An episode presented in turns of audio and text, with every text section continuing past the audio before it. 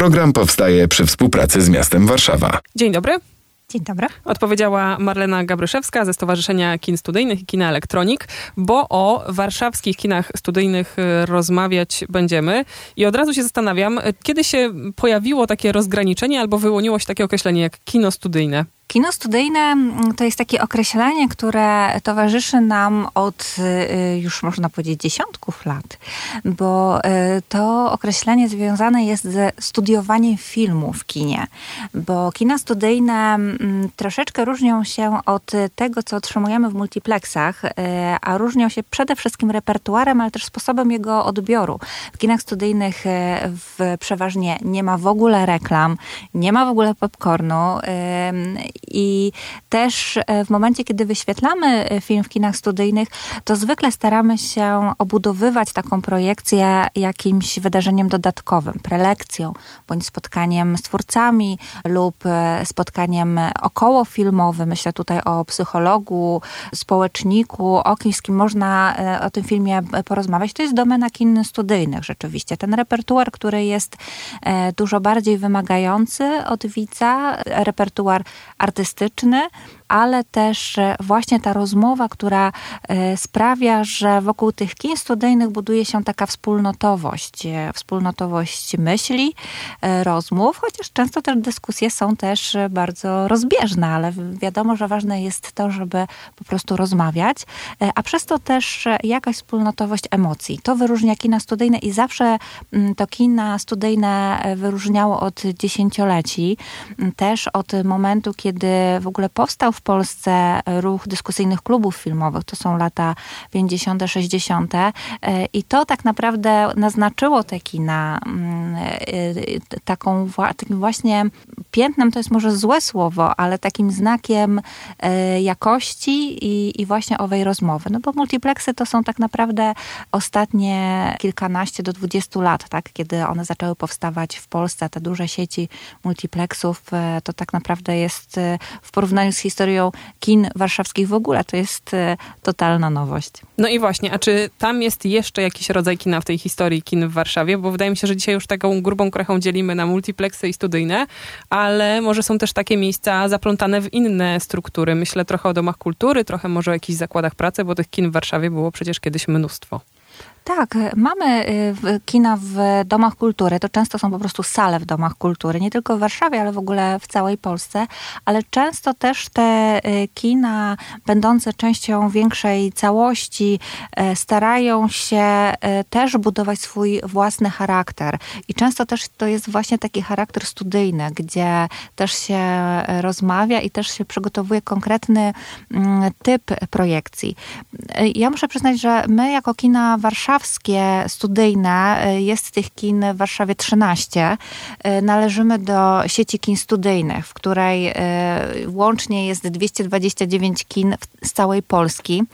I te kina mają bardzo różny charakter.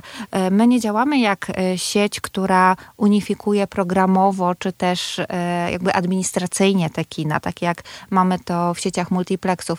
My stowarzyszamy kina bardzo różne, bardzo indywidualne. W tej sieci jest mnóstwo mnóstwo kin prywatnych, właśnie gro kin warszawskich, e, to są kina prywatne. Natomiast też zdarzają się tam, tak jak pani wspomniała, sale w domach kultury, ale też takie, takie mini sieci, można powiedzieć, bo mamy kina, które należą do Dolnośląskiego Centrum e, Filmowego, to jest e, kilka, kilka kin. Mamy kina, które należą do Max Filmu, to też jest kilka kin, to jest Kino Atlantik, Kino Wisła w Warszawie, Kino w Płocku, Także te, my jesteśmy bardzo taką niejednorodną strukturą, ale to, co nas łączy, to jest właśnie ta misja upowszechniania kultury y, i szerzenia wysokiej sztuki filmowej. Znajdujemy się przy Bednarskiej 2 przez 4. Ja przez lata myślałam, że już y, znam dokładnie historię tego budynku, bo zawsze się mówi o łaźniach Teodozji Majewskiej, które tutaj się mieściły na Mariensztacie. Dzisiaj budynek Wydziału Dziennikarstwa, ale okazało się, że też sala kinowa przez y, jakiś czas funkcjonowała. Zdaje się, że na przełomie milenium y, przestała istnieć właśnie w naszym budynku. Dotarłam do informacji, które mówiły, że przed wojną w Warszawie działało około 70 kin. Skąd taki wysyp To prawda. No, pierwsze kino, e, bioskop powstał w 1903 roku, czyli e, bardzo, bardzo szybko po e, wynalezieniu kinematografu w ogóle. E, taki wysyp myślę, że z tego względu, że to była najłatwiej dostępna rozrywka wówczas. No, to wtedy nie było internetu, nie było telewizji i rzeczywiście kino bardzo szybko zaczęło funkcjonować w myśli społecznej, bardzo szybko się przyjęło i zaczęło troszeczkę konkurować z teatrem, e, bo, bo to już była taka rozrywka bardziej dostępna, może mniej... Też cenowo? cenowo, tak, na pewno, e, mniej elegancka, można powiedzieć, jakby może nie, e, bo rzeczywiście dzieliło się przed wojną towarzystwo na te elity jeszcze i na takie mieszczaństwo. Mieszczaństwo chodziło do kin, elity chodziły do teatru.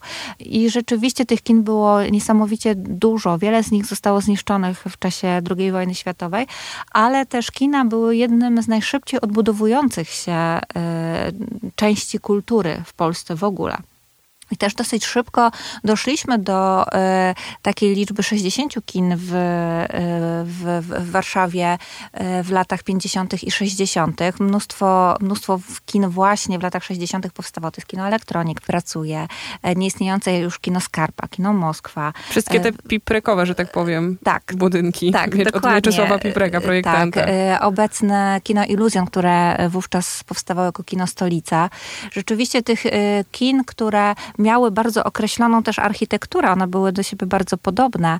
Powstało mnóstwo i, i rzeczywiście część z nich e, zachowała się. Mnóstwo niestety wraz z rozwojem telewizji i później wiadomo też e, internetu niestety nie wytrzymała próby czasu. Dlatego też naszym zadaniem jest w tym momencie walka o te kina, które istnieją, żeby one przetrwały, bo oprócz telewizji, oprócz e, internetu w tym momencie dokucza nam również pandemia pandemia, która jeszcze, jeszcze trwa i jeszcze odbija się i na repertuarze, i na frekwencji w kinach.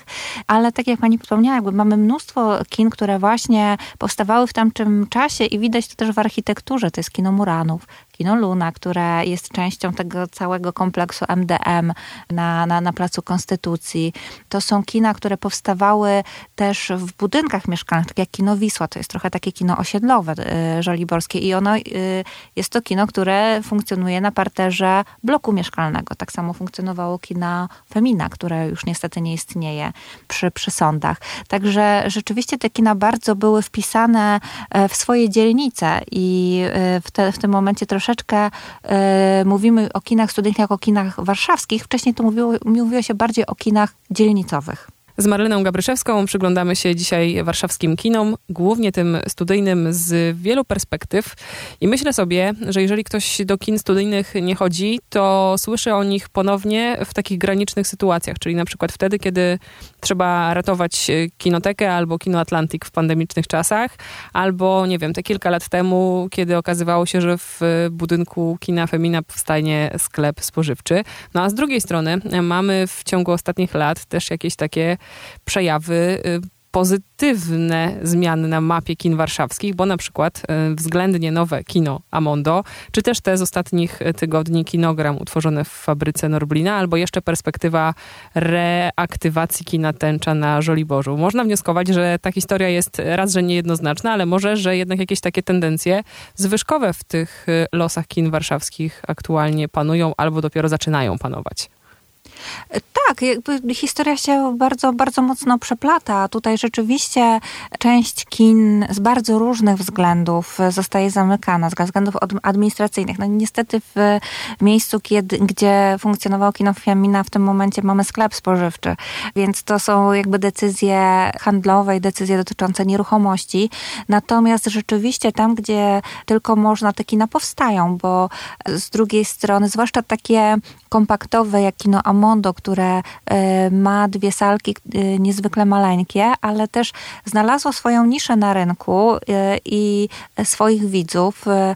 To kino wyróżnia się chociażby tym, że wyświetla jeszcze filmy z VHS-ów, co jest absolutnie jakimś ewenementem w ogóle, nie tylko myślę w skali Warszawy, ale w ogóle Polski.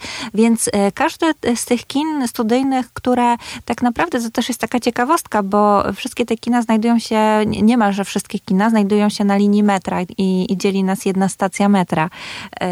Więc jesteśmy dosyć blisko siebie położeni, ale każde z tych kin, mam wrażenie, znalazło swoją niszę w tej studyjności również i zbudowało swoją społeczność, która pozwala mu przetrwać. Tak jak pani wspominała, jakby ten czas pandemii był bardzo trudny e, dla wielu kin e, studyjnych w Warszawie, bo tak jak mówiłam, to są głównie inicjatywy prywatne. To są prywatne biznesy, które e, w momencie, kiedy nie pracują, a koszty rosną, popadają w długi. I tutaj faktycznie odbyła się walka o dwa kina, takie kluczowe, myślę też na, dla mapy festiwalowej Warszawy. To jest właśnie wspomniany Atlantik, który mm, obchodził niedawno 90-lecie funkcjonowania. To jest najstarsze kino w tym momencie w Warszawie, funkcjonujące nieprzerwanie. E, a drugim takim kinem była kinoteka, mieszcząca się w Pałacu Kultury. Ona też znalazła się w bardzo trudnej sytuacji w czasie pandemii. E, tam nastąpiła zmiana operatora. Tutaj rzeczywiście też Urząd Miasta Warszawy bardzo pomógł w tym, żeby to kino przetrwało, bo to jest jedno z głównych, tak jak wspomniałam, film, e, kin festiwalowych w stolicy, ponieważ to jest kino studyjne, ale ma 8 sal, więc jest bardzo duże i te, te sale też są duże i mieści się w centrum Warszawy, więc jest idealnym miejscem do tego, żeby wiele festiwali realizować. Podoba mi się to, że wyłaniają się takie kategorie naj. Najmniejsze kino, Amonton, tak. najstarsze, Atlantic, a na przykład najciekawsze architektonicznie. Och, to dobre pytanie. Najciekawsze architektonicznie to myślę, myślę Muranów. E, jest bardzo specyficznym kinem, które e, jest takim, taką e, ostoją socrealizmu, nie, nie oszukujmy się, ale wpisanego w dzielnicę. I tam dzięki, dzięki remontowi ono odzyskało swój dawny charakter, czyli te marmury, które były jakiś czas temu przysłonięte przez te płyty gipskartonowe, chyba tak to się mówi, które były po popularne w latach 90. Na szczęście e, właściciele kina to wszystko zdjęli i, i wróciły te fantastyczne marmury. Myślę, że też e, przepiękną perełką architektoniczną jest e, Iluzjon, który też niedawno został wyremontowany. Tak jak wspomniałam, on się mieści w dawnym budynku kina Stolica. To jest zabytek, on został wpisany do rejestru zabytków i przepięknie został odnowiony z tak zwaną szarą Marianną na podłodze, czyli to jest taki specjalny Y, marmur. Mogę, mogę o tym opowiadać, bo akurat miałam przyjemność przez wiele lat tam, tam pracować i to, co jest charakterystyczne w tym kinie, to rzeczywiście fotele, e, ale też e, wystrój wnętrza, e, który jest obity taką tkaniną z warszawskimi syrenkami. I zresztą te popiersia warszawskich syrenek też w tej sali notabene nazwanej Stolica po poprzednim kinie się znajdują. Więc myślę, że to są dwa takie niesamowite miejsca, chociaż każde z tych kin jest zupełnie inne. Kino Elektronik też zachowało swój dawny charakter. Tam znajdziemy znajdziemy jeszcze pierwotne fotele z lat, y, z, końca lat 60., które zostały odrestaurowane i teraz y, występują w wielu produkcjach filmowych. Jeszcze znajdziemy tam kabinę lektorską, która kiedyś była używana do y, czytania filmów wyświetlanych z taśmy 35 mm. Także to też jest niesamowite, że te kina, e, mimo tego, że idziemy z duchem nowoczesności, zachowują ten swój e, oryginalny i tradycyjny charakter. I troszeczkę myślę, że właśnie uczestnictwo w seansach w kinach studyjnych przenosi nas trochę w trochę w inne czasy. I to też nas wyróżnia e, w porównaniu z multiplexami, które są super nowoczesne i oczywiście mają cudowne, bardzo wygodne sale, ale wizyta w kinie studyjnych to, to jest trochę, trochę też y, podróż w przeszłość. Jak sobie usiądziemy na takim skórzanym, skrzypiącym fotelu, to na pewno.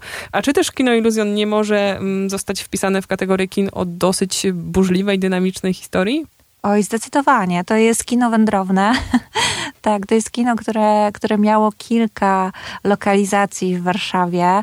To też jest bardzo specyficzne kino, bo to jest kino, które należy do e, Filmoteki Narodowej Instytutu Audiowizualnego, wcześniej Filmoteki Narodowej, czyli jest to kino de facto archiwum filmowego.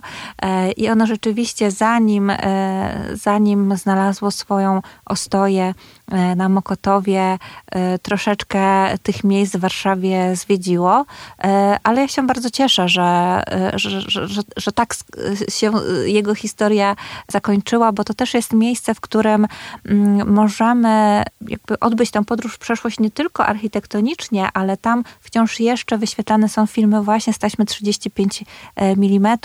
Jest tam realizowany festiwal świętoniemego kina, które też e, przypomina nam, jak kiedyś wyświetlano filmy. Także jest to rzeczywiście taka mekka kinofilska, e, która dzięki temu, że e, tak jak wspomniałam, jest częścią archiwum filmowego, ma dostęp do nieprzebranych zasobów klasyki filmowej jeszcze na tych dawnych taśmach. Czy na mapie stołecznych kin jest miejsce dla nowych obiektów z takimi salami?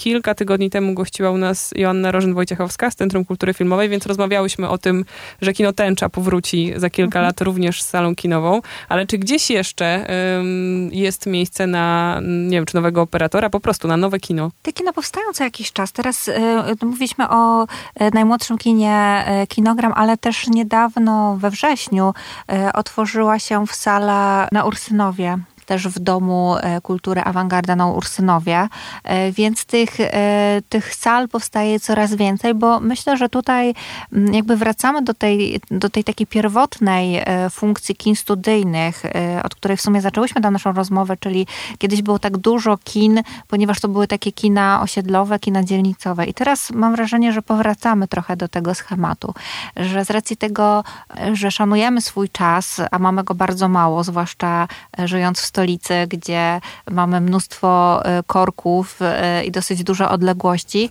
I atrakcji. Myślałam, I atrakcji, tak. Pójdziemy. To rzeczywiście myślę, że mieszkańcy trochę wybierają te atrakcje, które mają pod ręką, mówiąc kolokwialnie. Czyli rzeczywiście gdzieś te kina zaczynają przyjmować taki charakter kin lokalnych, czyli tak jak, tak jak wspomniałam, ja obserwuję u siebie w kinie elektronik, że rzeczywiście to jest publiczność żoliborska.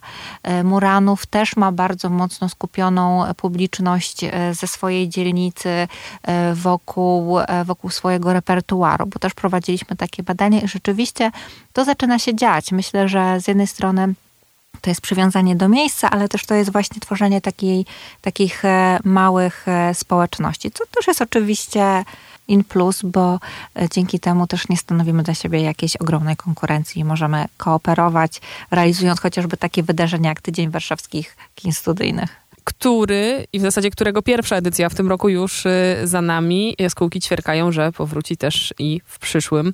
Nie zdążymy z Marleną Gabryszewską pomówić o tym, y, jak kina wpływają też na rozwój miasta. Myślę o wszystkich festiwalach filmowych, które ściągają i widzów, i twórców między innymi do Warszawy, ale jest to może i opowieść na kolejny odcinek audycji Stacja Warszawa. Marlena Gabryszewska była dzisiaj naszym gościem ze Stowarzyszenia Kin Studyjnych i Kina Elektronik. Dziękujemy. Dziękuję bardzo. Program powstaje przy współpracy z miastem Warszawa.